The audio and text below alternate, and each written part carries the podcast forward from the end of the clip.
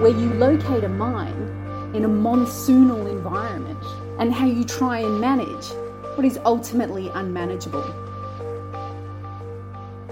One of the things that the book does really beautifully, I think, is to bring together discussions of the biological and the geological, the biotic and the abiotic, in ways that blur these distinctions.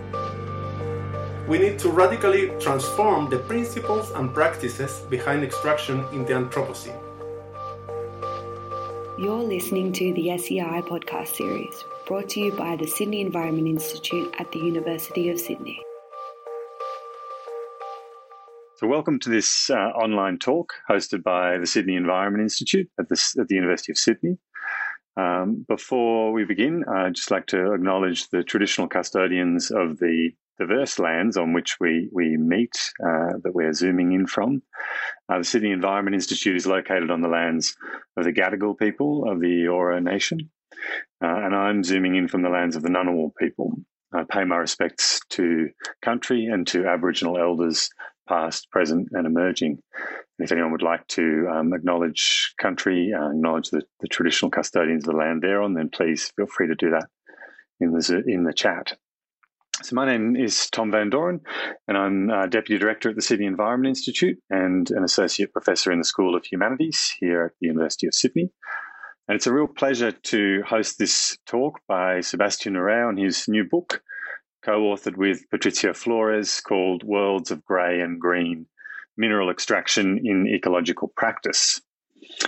So this talk and Sebastian's broader work uh, bring together a range of, of themes uh, that are of central interest to us at the Sydney Environment Institute one of the things that the book does really beautifully, I think, is to bring together discussions of the biological and the geological, the biotic and the abiotic, in ways that blur these distinctions, while also attending closely to questions of justice that accompany unequal exposures to toxins uh, as, parts the, as part of extractive projects. So, this constellation of issues connects closely to ongoing work that Susan Park and her colleagues are doing in the Unsettling Resources Project uh, and the work on biocultural diversities that Sophie Chao and I are, are coordinating at SEI.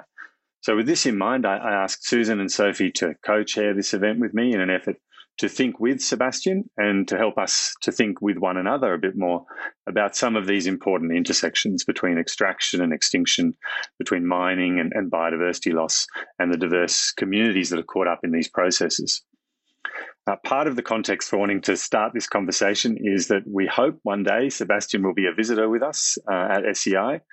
Uh, Sebastian was awarded a visiting scholar position with SEI back in 2020, um, but COVID has made that very difficult. Uh, at some point, though, we continue to main, maintain hope uh, that he will uh, join us in Sydney for a month or so and we'll be able to continue uh, these kinds of conversations uh, in person. I don't want to uh, say too much about the book. I'll leave that to Sebastian, who's much more qualified. It would be remiss of me, though, not to say that it's a wonderful book and I highly recommend it. Um, of particular note, I think, is is the really careful and, and detailed way in which Sebastian and Patricio tend to the entangled biogeochemical processes that they describe. Um, this is the kind of work that I love, so get a bit excited about, and so it's a particular pleasure to share. It's the kind of work that um, the, the, anthropologist Heather Swanson has described as relentlessly empirical. Um, it's thinking that is really grounded in a context, in technical detail, and that keeps coming back to that uh, detail as the basis for its thinking. Uh, and in this way, I think it does a kind of emergent theorizing, offering us an analysis that's thoroughly situated in particular time and place. In this case, as we'll hear about the current tailing dams in Chile, dam in Chile, uh, but also tends to larger processes and systems that shape and structure the contours of local lives and landscapes. I had more to say. I'm going to stop talking, um, and we can hear from Sebastian instead. Um, so let me just end by introducing Sebastian, who is associate professor in the Department of Sociology at the Universidad Alberto Hurtado in Santiago, in Chile. Uh, his work is grounded in the fields of STS and the environmental humanities, and brings those fields into dialogue in a really uh, productive and thoughtful way. I think we will see uh, to explore questions of environmental governance in the Anthropocene. And in addition to the book that we're discussing today, uh, Sebastian is the author of Assembling Policy uh, Transantiago uh, Human Devices and the Dream of a Worldly Class Society, published by MIT in 2015. So, with that, I'll turn over to, to Sebastian.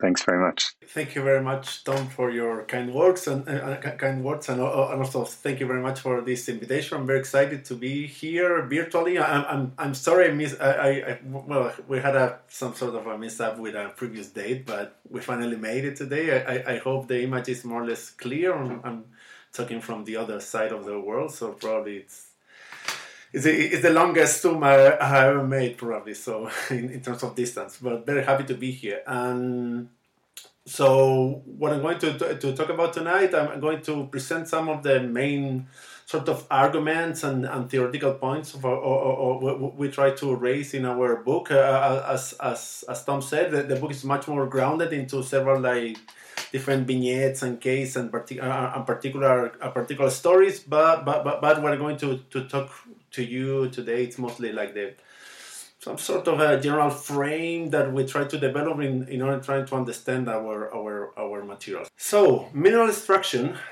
has a bad reputation nowadays.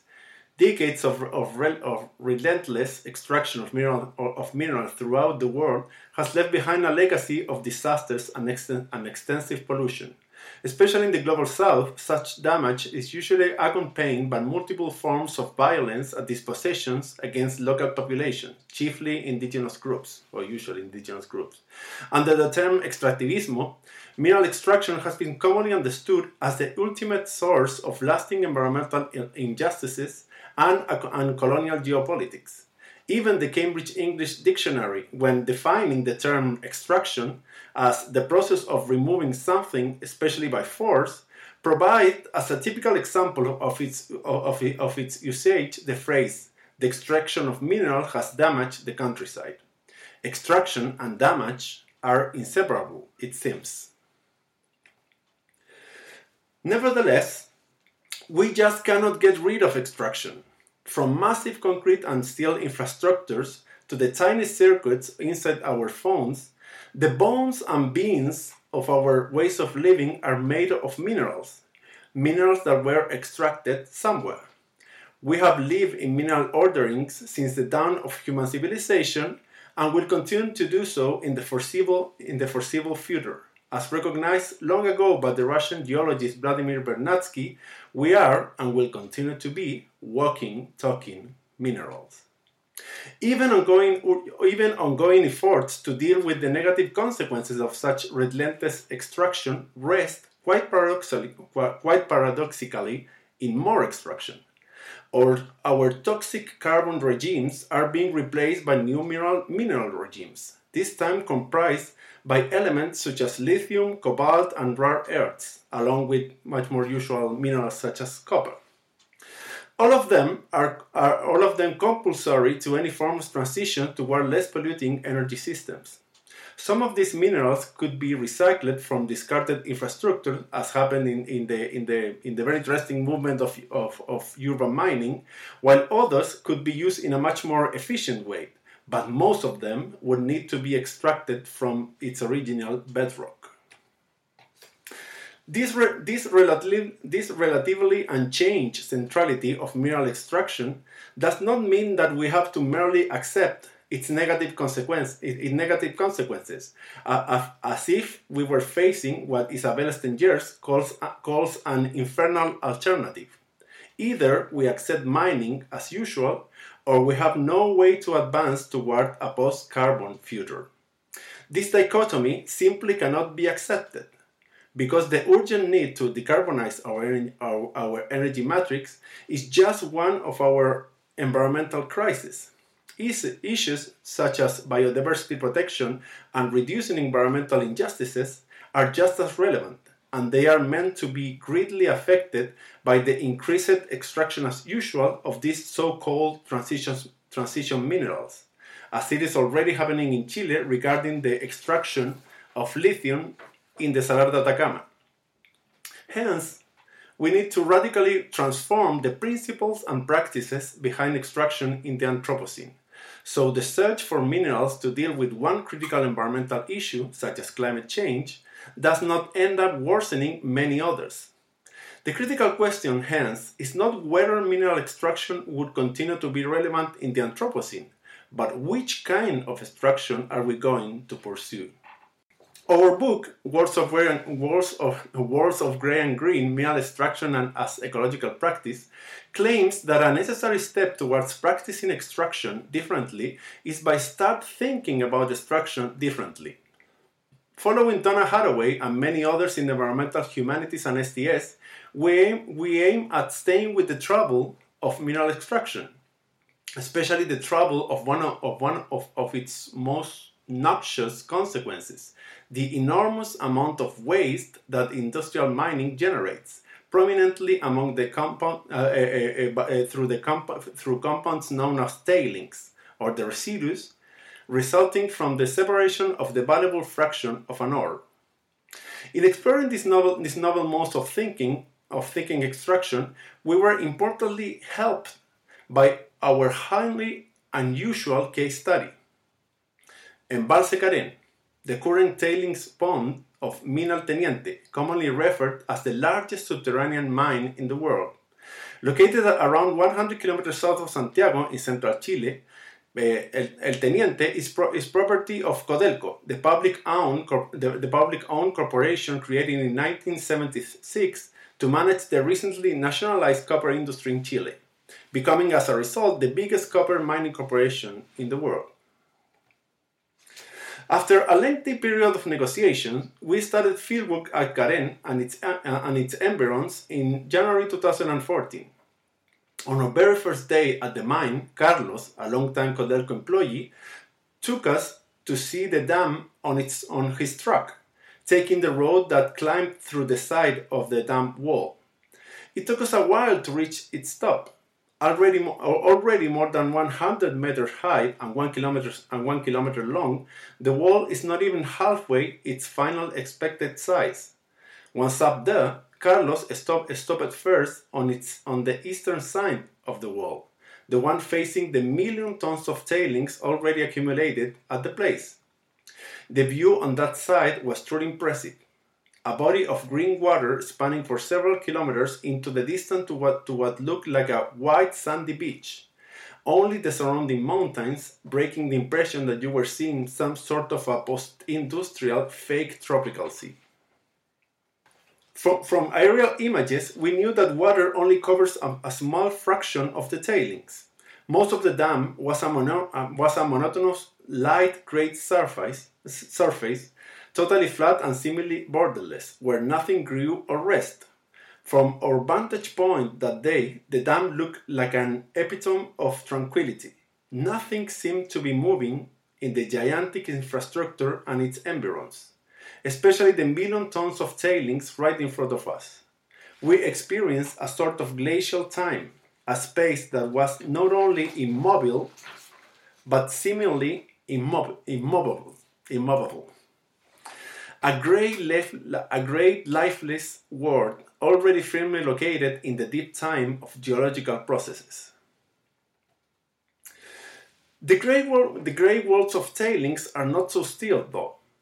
Tailings are the leftovers of a technique for mineral processing known, known as froth flotation invented in Australia actually at the dawn of the 20th century and tested firstly in a copper mine at, in, in, the, in, a, in a large copper in a large mine at Teniente a few years later. This, this is a very interesting Australian connection of, of my story. It's, it's, it's on the if you're interested, it's on the first chapter of the book, and I can tell you more later. It's a it's a very weird, interesting story. I really like it.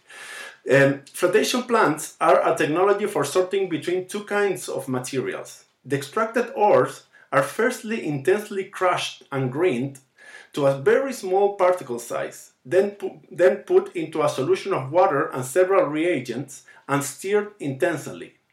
Emerging on top of the, of the device, as you can see, uh, uh, uh, as you can see, as you can see on the image, emerging on, on, top, on top of the device thanks to its association with air bubbles and are valuable minerals of several kinds, especially copper particles in the case of Teniente. These valued minerals, however, constitute only a tiny fraction of the materials produced through flotation. Around 99% of the processed material sinks to the bottom of the tank, becoming tailings. These tailings have two key characteristics. First, besides crushed rocks, they include several uh, chemical additives, some of which could be potentially toxic to entities living in the mine's vicinity. Second, and given that the original bedrock is crushed to very small particles, tailings are quite, quite uh, geochemically unstructured, similar to very light sandy soils, and physically unstable. Hence, tailings are not only potentially toxic but also highly mobile. They are always on motion, fast or slow, through water, soil, and air. No barrier can really contain them for good. What makes this issue especially pressing is that even mid-sized even mid-sized mines produce several hundred thousand tons of tailings per day. In all reaching, um, and I'm quoting here, a global scale in the same order of magnitude as the actual sediment discharged to the oceans. End of, end of quote. Like Carén, the dams where, where tailings accumulate become enormous extending for hundreds of square kilometers and reaching depths of several hundred meters. Given their potential toxicity, uh, physical instability, and enormous volume, tailings have become one of the most important sources of mining-related pollution and destruction, as happened in Carén in 2006, as, as you can see on the pictures, when a large spill caused, uh, uh, where a large spill heavily polluted the basin downstream from the from the basin. Beside, beside the, the, this, this usual, the, this, this problem or this normally environmental issues, tailing disposition worldwide is usually accompanied by a series of malpractices traditionally of mining corporations, especially in relation with local communities. Practices such as land grabbing, violence against communal leaders and environmental activists, especially indigenous ones, dam- uh, damage to farmlands and cultural heritage, and along etc., continue to characterize the practices of the industry, especially in Latin America. Mineral extraction is damage and violence, it seems the most vivid manifestation of ongoing colonial regimes of living permeate, permeating many areas of the global south. However, upon reaching the other side of the dam that day, this first assessment was, ra- was rapidly cha- challenged. Besides the wall itself, the view clearly departed from the image of damage and pollution usually associated with large scale mining. Instead, instead, we saw a river running down the valley surrounded by a fair amount of greenery, both agricultural fields and forests. Such a view only confirmed what we have seen approaching the current complex. To the eyes of the visitor, the basin appears as fairly typical of Chile for Chile's Central Valley, relatively arid but with plenty of agricultural fields with crops such as corn and potatoes, plus livestock. Such vitality was surprising taking in consideration the so-called megadrought uh, currently affecting central Chile. Seen as the most prominent manifestation of climate change in the country and lasting already more than 10 years, it has progressively turned the most areas in the direct vicinity of this valley into udder wastelands. In contrast, the Carén Basin looks quite fertile, all thanks to the water coming regularly through the local creek. Along with crushing rock, well, along with, with crushed rocks and chemical reagents, the tailings arriving at Carén contains a fair amount of water. Given that Teniente, the mine, is located almost 85 kilometers away and 2,000 meters up the Andes, this water cannot be recirculated to its, to its industrial plant, as is the custom in most, mining, in, in most mining Chile. Instead, it, it is released after being treated becoming the sole source of surface water for, to the basin, the origin of most of the life ecologies existing downstream from the dam. Carén, we rapidly, we rapidly realized, was a paradox. We have arrived there expecting to find extensive pollution and obliterated communities. We found that, for sure. But we also found many other things, several of them openly contrary to the destruction usually associated with mining environments. There was water on the local creek, there were productive agricultural fields, there were strange wildlife entanglements. There were people seeing it as a natural spot. There was damage for sure, but also there was life, life within extraction. When trying to decide how shall we read our material, all these mul- multiple encounters between tailings and life, we found ourselves increasingly at odds with most social science literature on extraction and, more in general, with toxicity.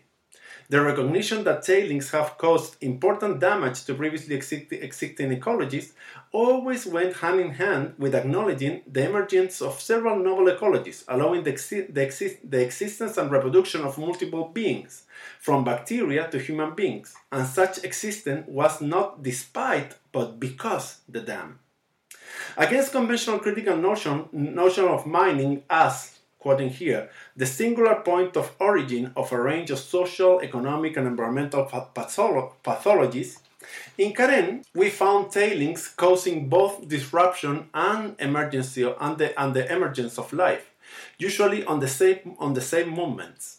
The pathologies were there, but usually uh, accompanied by several unexpected vital developments, some of them pointing towards tentatively hopeful futures, to less damaging, even enriching, we could say, ways to live with tailings and other residues of industrial processes. Hence, the usual critical approaches to mining would not suffice to us to rightly speak, think, and talk about Carén. A first hint toward a more gener- generative approach to Carén was suggested when, when we were reading geochemical analysis of El Teniente tailings. As they describe, from its very first moments, tailings becomes, be, become home to multiple kinds of microorganisms, especially bacteria such as, uh, such as acid. I, I, always have problems pronouncing the name of the bacteria. Acidiothiobacillus ferrooxidans I hope I pronounced it well. Uh, the presence of bacteria in tailings directed us to the work on, on, on symbiosis carried out by multiple evolutionary biologists for more than a century, most, most, notably, most notably recently by Lynn Margulis, and its forays into the environmental humanities and STS breaking with conventional readings of Darwin evolution, of Darwin's evolutionary theory as pure competition, they pose the need to understand the evolution of life on Earth also as a matter of, of, of symbiotic entanglement, especially at the bacterial level. On this, on, on this entangled emergence of life, conventional non-living entities such as, such as minerals occupy central places. Following ge- geochemist Caldwell and Caldwell, in our book we understand such interactions, such, ent- such entanglement, as based on what, on what they have called geosymbiosis, or coding, a reciprocal, uh, a reciprocal relationship in which the restructuring and proliferation of a mineral affects the proliferation rate of an organism, and the restructuring and, proliferation of, of the organism affects the proliferation rates of the mineral. In a similar way than purely, than purely biological symbiosis, geosymbiosis are not only casual, but both geosymbiotic partners affect and are affected in return, representing, quoting, cross linkages between the pipelines of biological and geological innovation. End of quote. Even leading to the formation of whole new hologeobiomes, then minerals are not passive recipients of symbiosis, but very much participants on them, being importantly changed, changed as, as a result. Even conventionally toxic chemicals compounds could be seen as geosymbiotic partners of coevolution, not, necessar- not necessarily attacking biological entities, but taking them somewhere else. To recognize that, that entanglement is at least as important as competition for the emergence of, and maintenance of life does not mean that symbiosis are necessarily an improvement for all the entities involved, as is usually assumed. Actually, as noted by Jan Sapp in his, in his history of the field, it's a very, very nice book. I really recommend it to anyone interested in these kind of topics. One of the most problematic issues regarding the, the, the historical development of symbiosis theory has been the tendency among many of, of its practitioners to equate symbiotic entanglements with social and or moral orderings.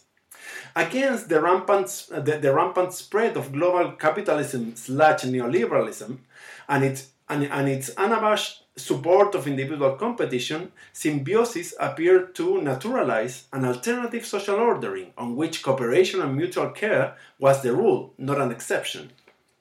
However, as Sapp notes, I'm quoting here, this narrow meaning of the term is difficult, if not impossible, to apply to real associations. On this regard, the moralization of symbiosis could be seen mostly as an example of what Lorraine Daston has, as, has called the naturalistic fallacy, or the practice of projecting human values into nature in order to give them greater authority. How, so, so our, our question becomes: How can we, we engage with, with geosymbiosis, avoiding the trap of moralization? In our case, by adding a further component, uh, a further component to conventional modes, models of symbiosis. In accordance with such models, symbiosis range from mutually beneficial, usually known as mutualism, or neutral, known as commensalism, to detrimental interactions, known as parasitic. However, even in parasitic symbiosis, the damage caused upon the host is bearable, establishing entanglements that can last for the whole life of the involved. However, there are situations in which the harm caused by the symbiont cannot be tolerated without suffering great damage, damage that, that can even lead to the death of the host. Regarding entanglements between biological and mineral entities, we call this situation toxic geosymbiosis. Toxic geosymbiosis are an entanglement between biological entities and mineral compounds that damage in an intolerable way the former, leading to permanent harm, even its death. This entanglement is still symbiotic because generally it reports some marginal, some marginal benefits to the bi- biological host, some temporary relief from other needs, or the, paradol- or, or, the paradol- or the paradoxical freedom of resulting too toxic to be eaten or controlled. These benefits, however, are temporary, as toxic geosymbiosis always led to the ultimate ruination of the biological host. When toxicity is integrated into the conventional model of symbiosis, there is a certain, uh, uh, certainly a rebalance. No longer geosymbiosis can be seen as inherently good or moral, because as, as much as they can cause mutual benefit, they can also lead to the utter obliteration of one of the partners. Of one of the partners. Against the notion of, a, of an harmonic process, geosymbiotic are commonly thought and messy, demanding and difficult, even harmful. Geosymbiosis have no telos beyond proliferation, no ultimate morality. But they offer multiple possible paths of, uh, paths of connection between chemicals and biological worlds, something especially valuable at a time such as ours, in which several of us feel that our paths are narrowing dangerously. Geosymbiosis, we believe, are ripe with possibility. From this perspective, a rather different image of Carén emerges. Instead of the conventional no, uh, notion of some sort of warfare between toxic tailings and living beings, approaching Carén from a geosymbiotic perspective reveals the dam and its environs as a troublesome ecology, one in which anthropo- anthropogenic chemicals continually interact with multiple living, living entities, firstly with bacteria at the microbial level, but rapidly included other, much larger beings such as, such as algae, plants, animals, and human beings, as several uh, stories in our book reveals. Some of these of these geosymbioses are toxic, no doubt about that. Others are mutualistic, allowing the proliferation of all the involved. Most of them, we, we would say, exist, exist between bo- both extremes, allowing certain life in certain ways but cancelling out many others. In taking such a such approach, we also aim at, at, at, extracting the entities entangled with tailings from algae growing on ponds to human beings swimming in the river on a hot summer day, as you can see on the picture, from purely damage center narratives. To be clear, by doing this, we don't aim at normalizing or hiding damage. Nothing of the sort. Our aim is simply to show how damage goes hand in hand with desire. with the pulsion among, among the affected entities con- to continue living, to persist and expand, even if, if such living entails establishing unholy alliances with the very substances causing, causing such damage. In doing so, we aim at seeing tailings as entanglements, as part of entanglements with a certain dignity. Frankenstein, always unloved, but whose, voice, but whose voice is more relevant than ever. Because we, human, animal, vegetal, mineral, become with them. Once we live in an area in which million tons of tailings accumulate, we become with tailings. Geology becomes biology, extraction becomes evolution. And just uh, find some final thoughts. While writing our book, we were fully aware that our approach could be easily misinterpreted, misinterpreted as a new way to glamorize or normalize destruction. Geosymbiosis becoming a, some sort of a corporate social responsibility 2.0 for an industry always thirsty for cost effective techno fixes. However, as many stories on, on, on our book reveals, the multiple forms of the multiple form, forms of damage and disruption that Carén has caused throughout the years should warn us against seeing ge- geosymbiosis as an easy path forward for the industry on, on, on, its, on, on its search, oxymoronic, oxymoronic search for sustainable mining. More modestly, through, stu- through stu- studying Carén exceptionality, we hope to show that environmental devastation is not necessarily inherent to extraction or that extraction and extractivism are not synonyms. Albeit no little amount of damage is compulsory to, extract, to extractive operation, this not equates with devastation or the utter abolishment of most possibility of life in the areas where extractive industries operate. If such devastation occurs, as daily happens in mines throughout, throughout the world, it is mostly because the actors involved, from corporations to authorities, the media, and even the, community, the affected communities, do not care enough.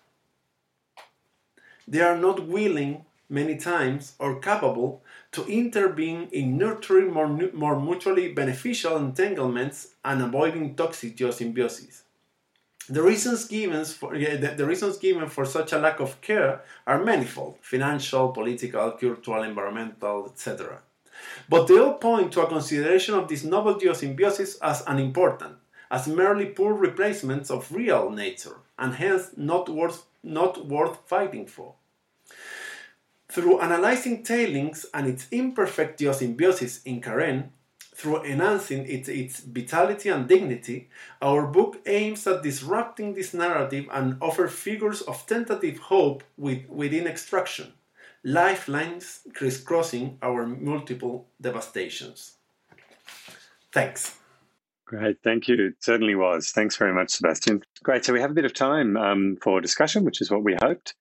Um, so um, if you have a, a, question, please feel free to put your hand up or, or put it in the chat or uh, put your name in the chat or let me know in the chat that you have a question. Um, but before we go to, to general questions, um, I just want to give um, Sophie and Susan a chance to to jump in with a, a, quick question to start us off. So, Sophie, did you want to? Sure. Thank you, Thom. Uh, and thank you so much, Sebastian, for this incredible journey to Carén, this zone of extensive pollution um, and obliterated communities, but also a zone of life, a life, in your words, uh, within extraction. Um, your talk and also your book that I had the pleasure of reading in full um, offer some really thought provoking, if also unsettling insights into the liveliness and the vitality of this place where people are learning to make do and to become other in the companionship of tailings and other industrial residues that are, as you write, anything but dead. Uh, and there were some really interesting resonances uh, between um, your work and some of my work on extraction and extinction and emergence in the palm oil plantation sector in West Papua. And I think your book does a really wonderful job of foregrounding the non-innocence of more than human entanglements um, and also their contingencies and potentialities. So I wanted to invite you, Sebastian, to speak to a concept uh, that you develop in the second half of your book on what you call the politics of weakness. Um, and I wanted uh, you to flesh out this concept for us. Um, you describe it as um, an antidote or alternative to this modernist aim of, of dominating the non-human world um, and a politics that's anchored instead in a recognition that not all relevant actors can be accounted for or controlled by humans. And so we have to learn as you write, to parasite more carefully and to watch out for when our parasitism is causing too much damage to the beings upon whom we depend. So I was curious to know how you understand weakness um, in relation to vulnerability, uh, a concept, of course, that's been extensively theorized, um, you know, by folks like Judith Butler, Franklin Ginn, and others, uh, as a way out, in some ways, of sort of individualistic and autonomistic thinking um, in the Anthropocene. So, is there a relationship here between weakness and vulnerability, and how does weakness, in your view, differ from, or perhaps take us further than vulnerability as a concept? As a politics uh, and as a practice. Thanks, Sebastian. Thank you, Sophia. I'm, I'm delighted to hear that someone has read the book. So, so thank you very much for that. It's a great connection that, that, that, that I haven't had really the time to think about. I think we, we, we, we the, the, the, we thought about the, the, the concept is politic of weakness mo- mostly mostly as a way to try to escape some sort of some sort of uh, of uh, of um, we're we're so we're very worried about about this, the, uh, uh, as I put that this moralistic uh, take on on geosymbiotic and tailings and, and, and this way of, of trying to idealize it as an as a proper alternative or as a way to live all together and happy in a common world in a way. And, and, and for me, what was very important to to highlight the danger of the of the of the geosymbiosis and how how geosymbiosis are everywhere and and, and this, this point that has been raised many times about, about the issue that for bacteria or for most of for most of the people for most of, of the entities involved in geosymbiosis, we don't exist. We, we, we are totally irrelevant for them. So, so, so, so, so if they cause extinction of some species, even human beings, they are going to keep living in the earth more or less unaffected.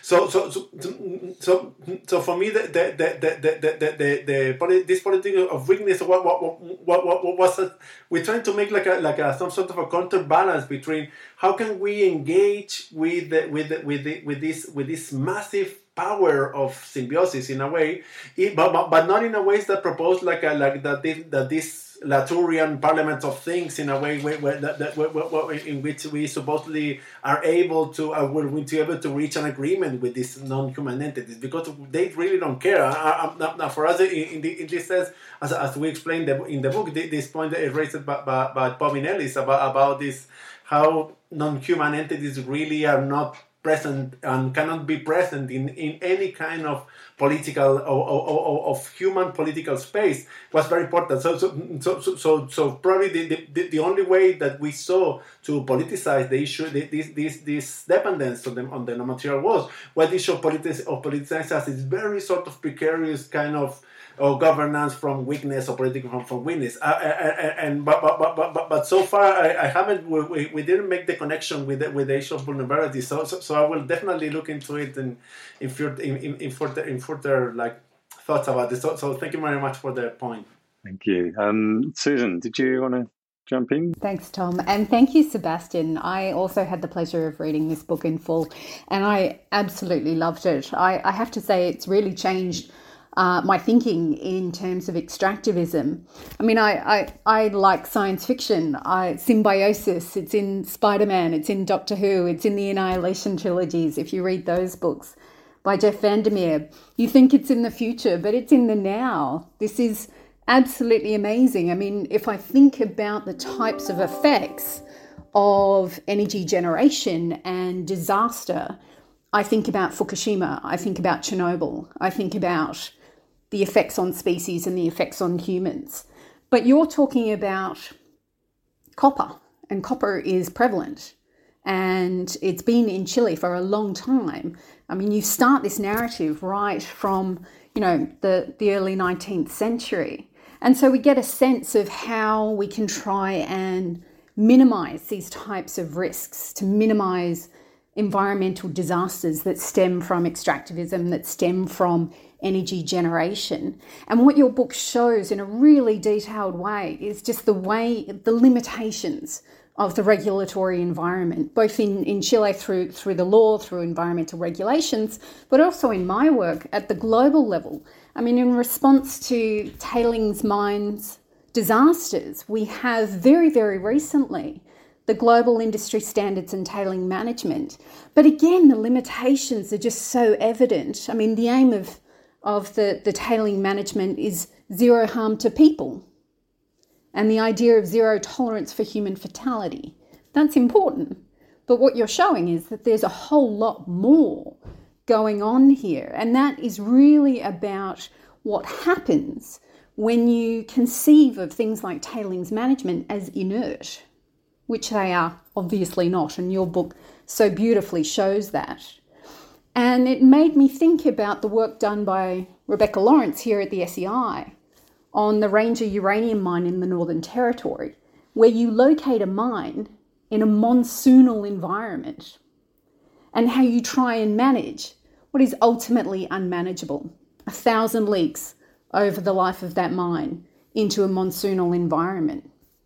And so, where this brings us is what she calls this uncomfortable knowledge this idea that we can try and regulate and manage what is happening now, your book's incredibly amazing because you look at a very, very specific location which has this capacity for both the grey world, the death of things, but also the green world, this evolution that you talk about, this geosymbiosis. And so, I guess my question for you is I get a sense from the interviews that you've done with people at the mine that they're very aware of the dynamic nature of the tailings dam, the dragon. But you also identify that the mine is meant to go through till 2064. This is a very long period of time, even though you talk about the, the very long gestation and history of the mine in your book. So, is there a sense? This is my question is there a sense from the regulators, from the mine operators, from the local communities that in actual fact, there is no real way forward. There is a limitation to the scientific knowledge of what is happening in the area and how this might continue or whether or not new disciplines might emerge to look at, or if there are already people that are deeply sort of cognizant of and following the evolution of species in, in, in the area. Thank you for your book. They show they show uh, uh, about about management and the and the, the way it was seen inside the inside the mind. It was very very interesting maybe because the. The, there was a, a, a, very important struggle between, uh, uh, and I think on, on, the on the dragon chapter it was much more clear. There was very much a, struggle between the guys who were like like the base operative, the, the, the who were who were directly on the mine. The, the, the, they were called the the name is very I very love it. The viejitos. They call it the, the old ones. Uh, and these viejitos were, were, were, the guys who have been, most of them who have been working at Codelco for 20, 30 years. They, they used to, they, they, it was a funny thing because working at the tailing dams was some sort of a golden retirement for them. I think a lot, a lot of people who have been working in much more danger, a much more uh, demanding part of the mine, after 20, 25 years, just, just before retiring, they were moved to the tailing to, to, to to, to the tailing, tailings division because it was it was seen as a much more relaxed, laid down kind of work. And uh, but, but, but, but, the interesting thing is, is, that these guys were much were, were very fascinating characters because they they, they especially after after so much years of working on in, in, in other in other in other in, in other in other areas of the of the of the of the mind, they have gained a very very deep like intuitive in, in a, in a way sense of, of the mine. that the mine was their life. Codelco was their home in a way. They, they were very committed with with this national uh, this, this what, what, what I call this copper modernity, this national project of development that that, that Codelco embodies because Codelco is a very very particular kind of of mining corporation as well. It's not like BHP or any, any other of the of the of the transnational ones, and and, and they were very very sort of sensitive to this kind of fragility of management, to the issue of if we mess up one single thing, everything was collapsed. They, they, they were very, very, in my case, they were very much the embodiment of this, of this politic of weakness. But on the other hand, you have the management issue that, that, that, that, that, that had uh, a professional difference. They were much more younger guys with, with, with university degrees who has arrived uh, like, like re- relatively recently to the mine, they, they, they, were much more like looking for new jobs. They were very like much more ambitious.